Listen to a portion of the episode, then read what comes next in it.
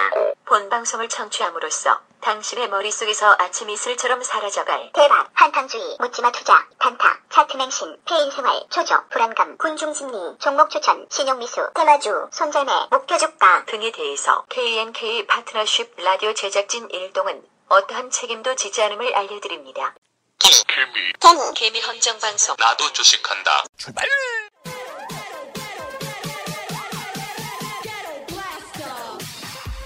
안녕하세요. 김욱환입니다. 아, 여러분들 한 주간 잘 보내셨나요? 오늘은 윤호의 건강 상태가 좋지 않아서 저 혼자 진행하도록 하겠습니다. 그래서 지난 3회에 예고해드렸던 주식 매도와 관련된 내용은 조금 뒤로 미루고 오늘은 쉬어가는 마음으로 펀드 투자에 대해서 얘기해 보려고 합니다. 올해 국내 펀드 투자가 늘었지만 5명 중 2명은 손실을 본 것으로 나타났습니다.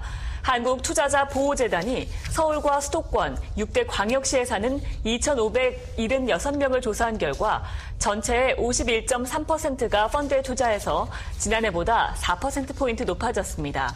하지만 손실을 봤다는 사람은 지난해 21%에서 올해 39%로 크게 늘었습니다. 어, 사실 대부분의 개미 투자자들은 기업이나 해당 산업에 대해서 분석할 시간이나 지식이 부족한 경우가 많습니다. 그래서 직접 투자보다는 펀드와 같은 간접 상품에 투자하는 게 바람직하기도 합니다. 그렇다면 위험은 줄이고 수익은 높일 수 있는 펀드 상품에는 어떤 것들이 있는지 이번 시간에 알아보도록 하겠습니다. 2007년도 시장이 상승기일 때 셋만 모여도 펀드 얘기를 할 정도로 펀드 광풍이 불었던 적이 있었죠. 하지만 2008년도 폭락장이 있은 이후에 반토막난 펀드들이 속출하자 많은 개미들이 직접 주식 투자로 방향을 옮기기도 했었죠. 어, 하지만 개미들에게 펀드만큼 매력적인 투자 자산은 찾아보기 힘듭니다. 물가 상승률을 고려하면 시중은행 예적금 상품은 사실상 마이너스 수익률밖에 기대할 게 없고 부동산 시장도 현 정부가 모든 규제를 풀어가면서 겨우 떠받치고 있는데 결국엔 터질 수밖에 없는 건 당연한 현실입니다.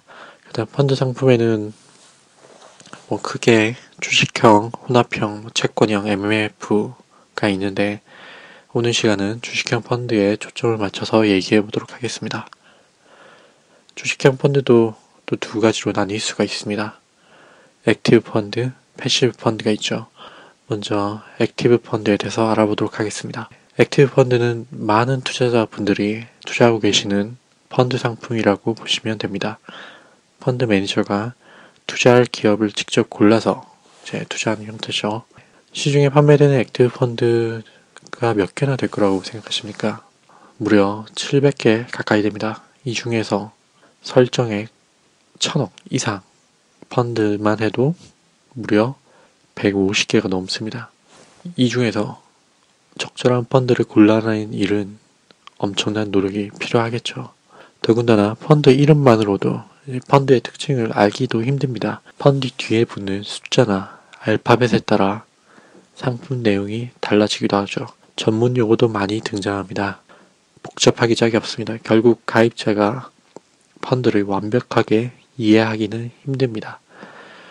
그리고 투자자들이 관심 있는 수익률의 경우도 수익률이 가장 좋았던 시기만을 홍보하는 경우가 다반사죠.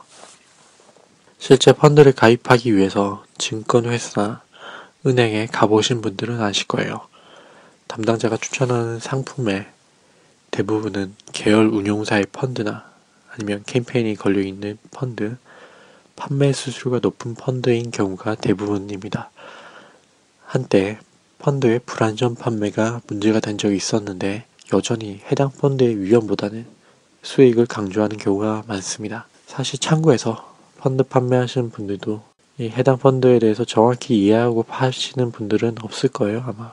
또 인터넷으로 자료를 찾는 분들도 많겠죠. 협회나 뭐 펀드 평가사들 요즘 많죠. 이런 펀드 평가사에서 정보를 제공하기는 하는데 이들의 고객은 사실은 여러분이 아닙니다. 펀드를 만드는 운용사나 이를 판매하는 금융기관이 이들을 먹여 살리고 있다고 보시면 됩니다. 또 언론에 나오는 보도 형태도 문제가 많습니다. 펀드 관계사가 제공하는 그런 정보를 확인 없이 일반적으로 기사를 내보낸 경우도 많죠. 입맛대로 재가공한 정보를 마치 사실인 것처럼 기사를 써서 올리는 거죠. 이렇게 광고나 마케팅 기획에 의해서 1등 펀드는 얼마든지 만들어집니다. 어, 또 펀드 매니저나 운용사의 문제도 큽니다. 이들의 1차적인 목표는 수수료에 있습니다. 수수료. 수익률을 높인 일은 차후의 문제죠. 그러니까 새로운 펀드를 자꾸 만들어냅니다. 그래서 시장 점유율을 유지하기 위해서 단기적인 마케팅이나 신, 신상품을 쏟아내기를 반복하면서 기존의 고객들은 기존의 펀드에 투자했던 고객들은 뒷전으로 밀려나게 되죠. 액티브 펀드의 또 다른 문제점 중에 하나도 이제 잦은 펀드 매니저 교체에 있습니다.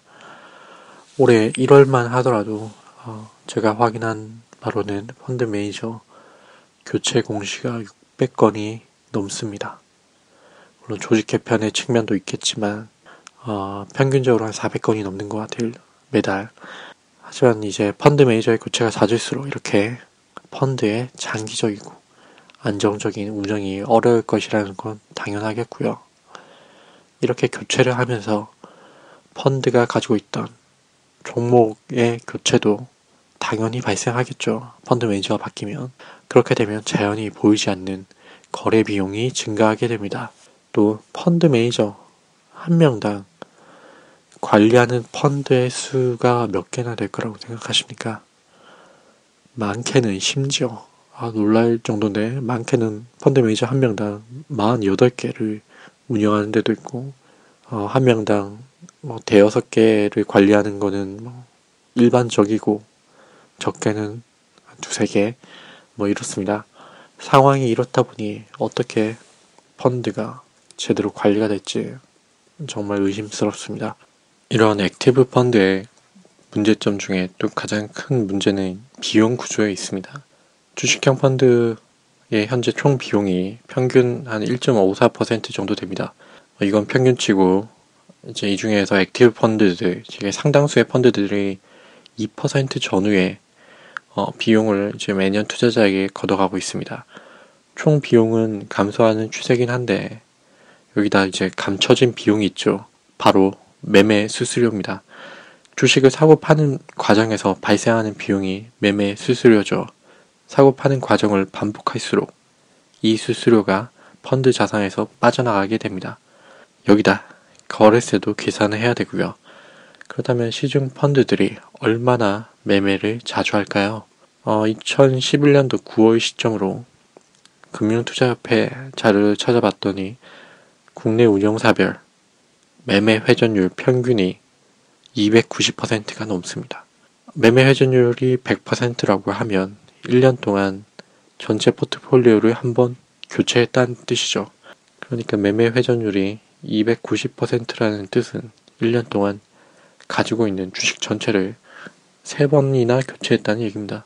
외국에서는 회전율이 150에서 한 200%가 넘으면 투기적이라고 하는데 어, 이런 기준을 우리나라에 적용시키면 국내 운용사들 평균이 투기적이라고 투기적으로 운영하고 있다고 할 수 있습니다. 이렇게 운용하는 이유는 당연히 자기 계열의 이제 증권회사의 수입을 올려주기 위함이겠죠. 흥국투신의 경우는 매매 회전율이 1000%가 넘고 키움 자산 운용도 900%가 넘습니다. 어, 다시 말해서 주식 보유 기간이 한 달 정도밖에 안 된다는 얘기입니다. 이 정도 매매 회전율을 보였다는 거는 고객 돈을 가지고 이제 단타를 쳤다는 얘기밖에 안 되죠. 아, 펀드는 장기 운영이 기본 원칙인데 이 정도로 심각한 정도입니다. 미래에셋 자산 운용도 300%가 넘습니다. 그나마 라자드 코리아, 한국투신 정도가 가장 낮은 회전율을 보이고 있는데 어, 이들 정도가 이제 장기 투자를 한다고 봐야겠죠. 물론 어, 한국투신도 최근에 단타 치는 모습이 보이고 있습니다. 이렇게 높은 매매 회전율을 기록하게 되면 결국엔 매매 수수료가 증가하게 됩니다. 펀드의 수익을 갉아먹게 되는 거죠. 투자자 입장에서는 애써서 수수료나 판매 보수, 뭐 운용 보수 이런 것들이 싼 펀드를 찾아서 가입했다라고 하더라도 해당 펀드의 이런 숨은 비용이 숨은 비용이 이런 매매 수수료가 높으면 말짱 헛쓰고 가는 꼴이 됩니다. 매매 회전율이 높아도 수익률이 좋으면 되지 않느냐 생각들을 하실 텐데 매매 회전율이 높음에도 불구하고 시장 평균 수익조차도 거두지 못하는 펀드들은 수두룩합니다. 뭐 결과는 당연한 거죠. 그리고 펀드의 수익률이 높다 하더라도 비용을 뺀 나머지가 투자자의 몫이기 때문에 실제 얻는 수익률은 낮을 수밖에 없습니다. 수익을 낸 것 같은데 환매본이 정작 남은 게 없다. 그런 말이 나오는 게 바로 이런 이유죠. 비용이 당장에는 얼마 안 되는 것처럼 아까 평균이 1.54 뭐 액티브 펀드 대부분이 2% 정도의 비용을 요구한다고 했는데 이런 비용이 당장에는 얼마 안 되는 것처럼 보일 수 있습니다. 하지만 이런 비용 또한 이제 복리로 발생하기 때문에 손실 규모는 갈수록 커질 수밖에 없어요. 또 펀드의 수익률, 수익률도 오락가락하기 마련이죠. 전년도에 100% 수익률 거뒀을 때 이제 올해 마이너스 50%의 수익 거뒀다면 결국 수익률은 제로입니다. 과거에 잠깐 성공한 펀드를 고르는 거는 뭐 쉬운 일입니다.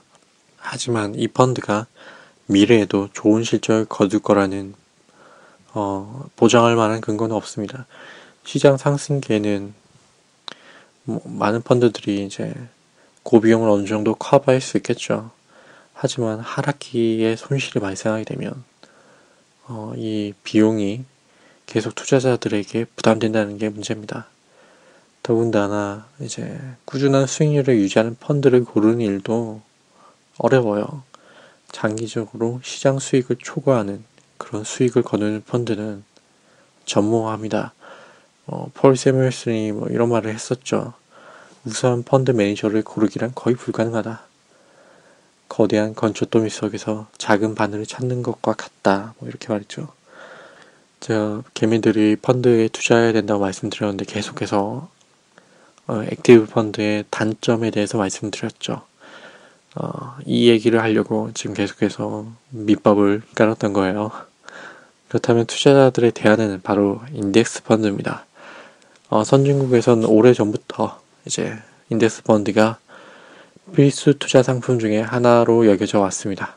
인덱스 펀드는 이제 특정 주가 지수의 움직임을 그대로 따라가도록 설계된 펀드입니다.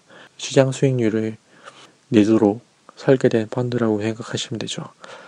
액티브 펀드는 펀드 매니저의 능력에 따라서 수익률이 천차만별이지만 인덱스 펀드는 추종하는 지수가 동일하다면 이론상으로는 누가 운영하나 수익률 격차가 거의 없습니다. 펀드 매니저의 역할이 거의 없다 보니 수수료 또한 이제 수수료나 뭐 보수 물론 세금까지도 이런 액티브 펀드에 비해서 상당히 낮은 편이죠. 그러니까 비용 감소분만큼 투자자들에게 돌아오게 됩니다. 이런 저비용인 인덱스 펀드가 어, 액티브 펀드에 비해서 수익률이 떨어질까요? 시장의 호황기일 때는 뭐 때때로 시장의 호황기일 때는 단기적으로 특정 주식을 적극적으로 이제 편입해서 수익을 올리는 액티브 펀드의 수익률이 지수에 포함된 대부분의 주식, 주식에 분산 투자하는 인덱스 펀드의 수익률을 앞서는 경우도 있습니다. 하지만 최근 4년간의 수익률을 비교해 봐도 2009년도 한 해를 제외하고는 인덱스 펀드가 액티브 펀드를 앞섰습니다. 연평균 수익률에서도 이제 인덱스 펀드가 앞서고 있고 이 외에도 수많은 이제 연구 결과에서 인덱스 펀드의 성과가 액티브 펀드에 비해서 훨씬 뛰어나다는 것이 어, 증명되고 있어요. 이런 인덱스 펀드의 장점에도 불구하고 인덱스 펀드는 여전히 시장에서 아웃사이더 취급을 받고 있습니다. 금융회사 입장에서는 당연히 큰 돈도 안 되기 때문에 수수료도 낮고 보수도 낮죠. 인덱스 펀드는. 그렇기 때문에 자칫 주력 상품인 액티브 펀드의 판매에 악영향을 미칠 수도 있기 때문에 잘 권하지도 않습니다. 투자자 입장에서는 어, 인덱스 펀드에 투자하는 것 좀 따분하기도 하죠. 시장 평균 수익률을 쫓아가기 때문에 또 뭐 빼어난 종목을 골라내는 그런 흥분이나 뭐 스릴 같은 것도 없습니다. 뭐 요즘 들어서 인덱스 펀드가 언론에서 자주 주목받고 있긴 하지만 여전히 아웃사이더죠. 그렇다면 인덱스 펀드는 어떤 것들이 있는지 한번 알아보도록 하겠습니다. 먼저 인덱스 펀드는 어떤 지수를 추종하느냐에 따라서 분류할 수 있습니다. 뭐 코스피 200, 코스피 100, 코스피 50, KRX 100, 뭐 코디 뭐 이런 것들 이런 지수를 추종하는 인덱스가 있고 특정 섹터나 특정 섹터 IT나 뭐 은행, 헬스케어, 뭐 조선 뭐 이런 것들 이런 특정 섹터를 추종하는 펀드도 있습니다. 계속해서 새로운 추정 지수가 개발되고 있고 일반적으로는 어, 코스피 200 그러니까 다시 말해서 상장 종목 중에 시장 업종 대표성이나 뭐 유동성을 감안해서 선정된 200개 종목으로 구성된 지수가 이제 코스피 200이죠. 이 코스피 200을 추종하는 펀드가 가장 많습니다. 가장 큰 규모는 이제 상장지수 펀드 어, ETF라고 하죠. 이 상장지수 펀드는 인덱스 펀드의 일종이죠. 이제 그래서 또 HTS를 통해서 홈 트레이딩 시스템을 통해서 뭐 다른 주식처럼 사고 팔 수 있는 펀드예요. 인덱스 펀드죠. 이런 상장 지수 펀드 중에 제일 큰 게 이제 KODEX 200 있죠. 그 다음에 뭐 미래에셋 맵스 TIGER 200 뭐 이런 것들 또 한 한국 투자 신탁의 KINDEX 200 우리 투자의 이제 KOSEF 200 뭐 이런 것들이 있습니다. 어, 인덱스 펀드에 투자하실 때도 역시 주의할 점이 있어요. 먼저 벤치마크 지수, 다시 말해서 아 까 말씀드렸던 코스피 같은 이런 코스피 200 같은 벤치마크 지수를 어, 100% 추종하는 상품은 국내 거의 없습니다. 어, 종목을 지수에서 차지하는 비중대로 사들이는 완전 복제 상품이 아니라 지수 구성 종목 중에 일부를 편입해서 어, 편입하는 이런 부분 복제가 대부분이기 때문에 추종 지수와 수익률의 격차가 가장 적게 나는 그런 펀드를 고르셔야 됩니다. 어, 두 번째로 인덱스 펀드 중에 지나치게 수익률이 높은 펀드들이 있는데 이런 펀드는 피하셔야 됩니다. 이렇게 수익률이 추정 지수에 비해서 높게 지나치게 높게 나타난 이유는 이 펀드들이 어, 펀드 자산 중에 일부를 이제 고위험 파생 상품에 투자하기 때문이죠. 이런 펀드들이 나타나게 된 이유는 이제 고위험이나 고수익 성향의 한국 투자자들의 입맛에 입맛을 만족시키기 위해서 만들어진 건데 이렇게 어, 플러스 알파를 심하게 추구하는 그런 펀드들은 피하셔야 되고요. 그리고 또 특정 섹터 아까 섹터 말씀드렸는데 그리고 특정 섹터 뭐 자동차나 화학, 에너지, 반도체 같은 이런 섹터를 추종하는 인덱스 펀드는 일반 개미들이 투자하기에는 적절하지 않다고 생각됩니다.